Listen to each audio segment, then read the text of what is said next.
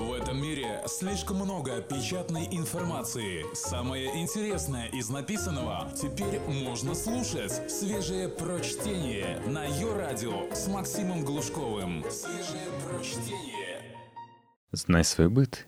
Как работают современные плиты, холодильники и электрочайники. Мы настолько привыкли к плодам науки, что никого давно не удивляет самолет, компьютер, круглосуточно поступающий в квартиру свет и тепло. То, что средневековый человек счел бы черной магией, мы воспринимаем как обыденность. Но при этом большинство людей имеет весьма смутное представление о логике и функционировании того, что составляет их реальность. А значит, они остаются на уровне идолопоклонников в мире, где ученые заняли место жрецов. Некоторые половозрелые граждане уже вовсю голосуют на выборах, но до сих пор не знают, почему летают самолеты и как светит лампочка. Верим, что вы к таким не относитесь и способны впечатлить девушку своим пониманием того, как устроен мир. Или вы сами девушка, и ваш парень тоже это знает. Нет? Просвещайтесь. Текст Дениса Пешехонова. Как ни странно, одним из самых сложных с точки зрения физики бытовых приборов является холодильник. Дело в том, что температура какого-либо вещества – это, по сути, мера беспорядочности и интенсивности движения его молекул. Создать беспорядок легко, а вот упорядочить что-либо сложно. Именно поэтому нагреть предмет гораздо проще, чем охладить. Стоит только добавить телу немного энергии. В данном случае речь идет о так называемой внутренней энергии вещества, и температура вырастет. Самый простой для нас способ достичь этого – пропустить через тело электрический ток. А вот отобрать эту внутреннюю энергию гораздо сложнее. Физика запрещает делать это напрямую, путем передачи энергии куда-то еще. Иначе холодильник мог бы сам производить электричество, а не потреблять его. Чтобы охладить тело, то есть упорядочить его молекулы, необходимо другое тело с еще более упорядоченными молекулами. Иными словами, более холодное. Но где же мы его возьмем? Охладить жидкие и твердые тела, например, пиво и корешку, поможет газ. К счастью, у газов есть одно хорошее свойство, которое носит название «объединенный газовый закон». Давление, температура и объем газа определенным образом зависят друг от друга. Так, если при повышении давления не меняется объем, то температура растет. И наоборот, она будет снижаться, если давление уменьшать. Именно поэтому газ используется в холодильнике в качестве хладагента – вещества, которые перемещают тепло. Сначала хладагент имеет комнатную температуру. Специальным компрессором холодильник сжимает его, чтобы повысить давление, из-за чего температура тоже возрастает. Теперь газ горячий, а значит воздух по сравнению с ним холодный. С помощью холодного тела можно понизить температуру горячего, что холодильник и делает. У многих моделей холодильников на задней стенке есть длинная змеевидная трубка. Вот по ней этот хладаген проходит, чтобы остыть с помощью окружающего воздуха. Если потрогать эту трубку, то вы заметите, что она теплая. Когда хладагент остыл, его температура снова стала комнатной, но давление все еще высокое, и мы можем его обратно понизить. В результате этого процесса температура понижается еще сильнее, и возникает то, что мы считаем холодом. Неизбежным результатом работы холодильника является нагревание воздуха. Оно не такое значительное, поэтому мы его не замечаем. Ирония в том, что когда мы создаем холод, где-то в другом месте обязательно появляется тепло. В современных холодильниках в упомянутый цикл добавляется еще несколько этапов, в процессе которых хладагент может переходить из жидкого состояния в газообразное и наоборот. Это сделано для повышения эффективности, уменьшение габаритов и энергопотребления. Только свежее прочтение на Йо-радио. Шайтан в индукционной плите. Другим интересным бытовым прибором являются так называемые индукционные плиты. Они выглядят как простые электрические, только их конфорки обычно спрятаны под стекло и не нагреваются. Обжечься не получится. Если в обычной плитке конфорка становится горячей и передает тепло дну стоящей на ней кастрюли, то индукционная плита способна нагревать сразу кастрюлю, причем, как правило, всю ее поверхность. Это возможно благодаря эффекту так называемой электромагнитной индукции. Электрический ток есть упорядоченное движение частиц, носителей заряда. Эти частицы подвержены влиянию электромагнитного поля. Они могут, грубо говоря, цепляться за него, если это поле движется сквозь вещество, содержащее частицы. Чем быстрее мы изменяем электромагнитное поле, тем сильнее оно влияет на носитель заряда. Когда эти носители начинают двигаться, в материале возникает электрический ток. Таким образом, создать ток в каком-то теле можно, если быстро менять электромагнитное поле, проходящее через него. Если в материале много носителей заряда, как, например, в железе, ток будет достаточно большим. Выше я говорил о том, что пропускание тока приводит к нагреву материала. Носители заряда сталкиваются с другими частицами, вызывая ускорение их движения, повышая меру беспорядочности, которая проявляется в виде температуры. Вывод: пропускание магнитного поля через железный предмет будет его нагревать. Но важно, чтобы поле менялось.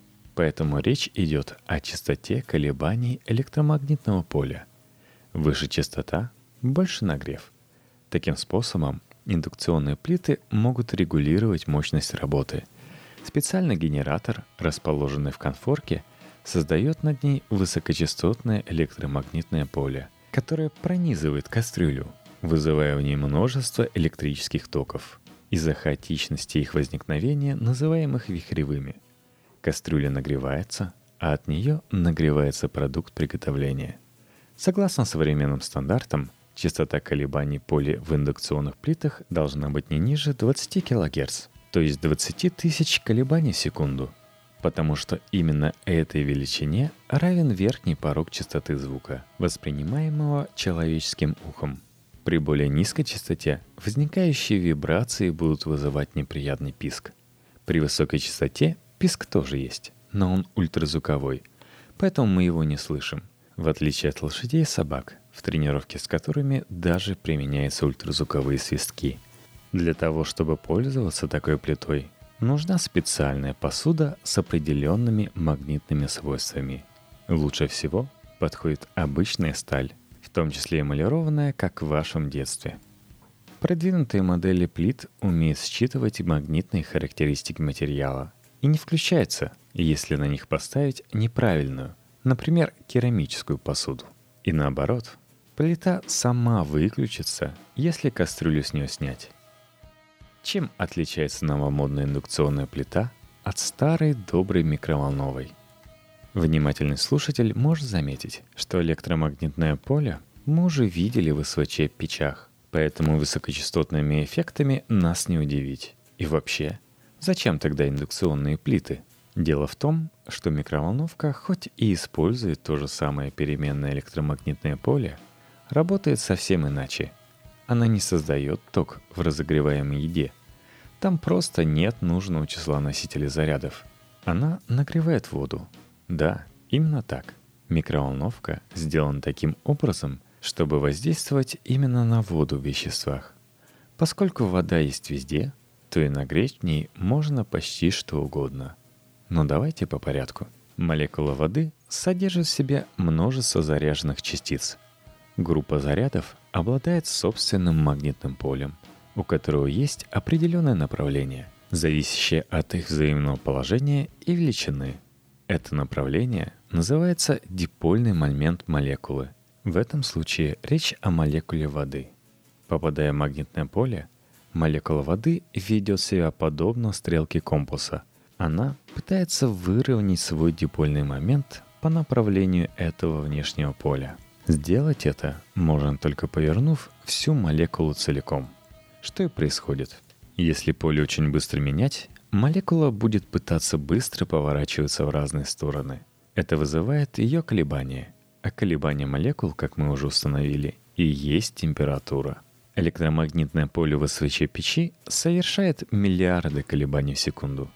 Такая печь не создает разогретые поверхности, поэтому в ней, как правило, не готовят, а разогревает замороженную пищу или полуфабрикаты.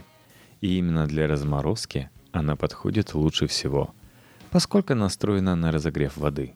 Кстати, по этой же причине более влажный продукт будет разогреваться лучше, хотя интуитивно кажется, что сухой продукт должен быть сильнее подвержен нагреву.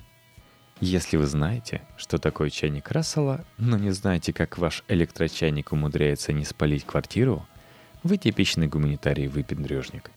И еще один интересный физический эффект, который мы используем в быту, можно наблюдать в обычном электрическом чайнике. Сам принцип нагревания воды просто скучен, особенно на фоне индукционной плиты. Куда интереснее посмотреть, как чайник выключается. Сейчас речь идет об автоматическом современном электрическом приборе. Бывают высокофункциональные чайники с электронным управлением. У них стоит электронный же датчик температуры. А вот в самых простых механических чайниках применяется физический трюк. Вы нажимаете на кнопку, вдавливая пружину, и кнопка фиксируется специальной защелкой, соединяя контакты. Пока кнопка нажата, на нагревательный элемент подается ток. Задача – выключить чайник при достижении водой температуры кипения.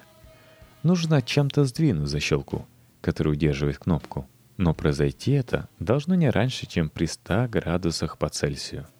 При нагревании материалы имеют свойство расширяться, то есть увеличиваются в размерах.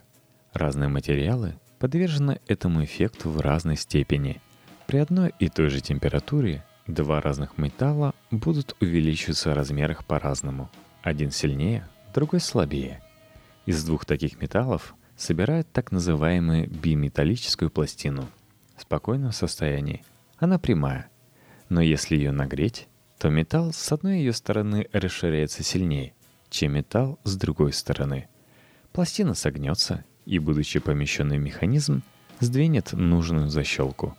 Тип и размеры металлов подбираются так, чтобы примерно при 100 градусах пластина изгибалась достаточно сильно для совершения нужного нажатия и отключения чайника. Расширение происходит относительно медленно, как и последующее обратное сжатие при остывании. Именно поэтому чайник может иногда тормозить и не выключаться пару минут, когда вода уже кипит. Именно поэтому вы обычно не можете сразу снова включить только что вскипевший чайник. Согнутая пластина удерживает защелку в открытом состоянии. Зачастую мы принимаем многие вещи вокруг нас как должное, в то время как на самом деле в основе их работы лежат удивительные, необычные и часто парадоксальные принципы. Именно поэтому живой интерес и желание вникать в самую суть вещей помогут вам чуть лучше понимать окружающий мир и чувствовать себя его хозяином.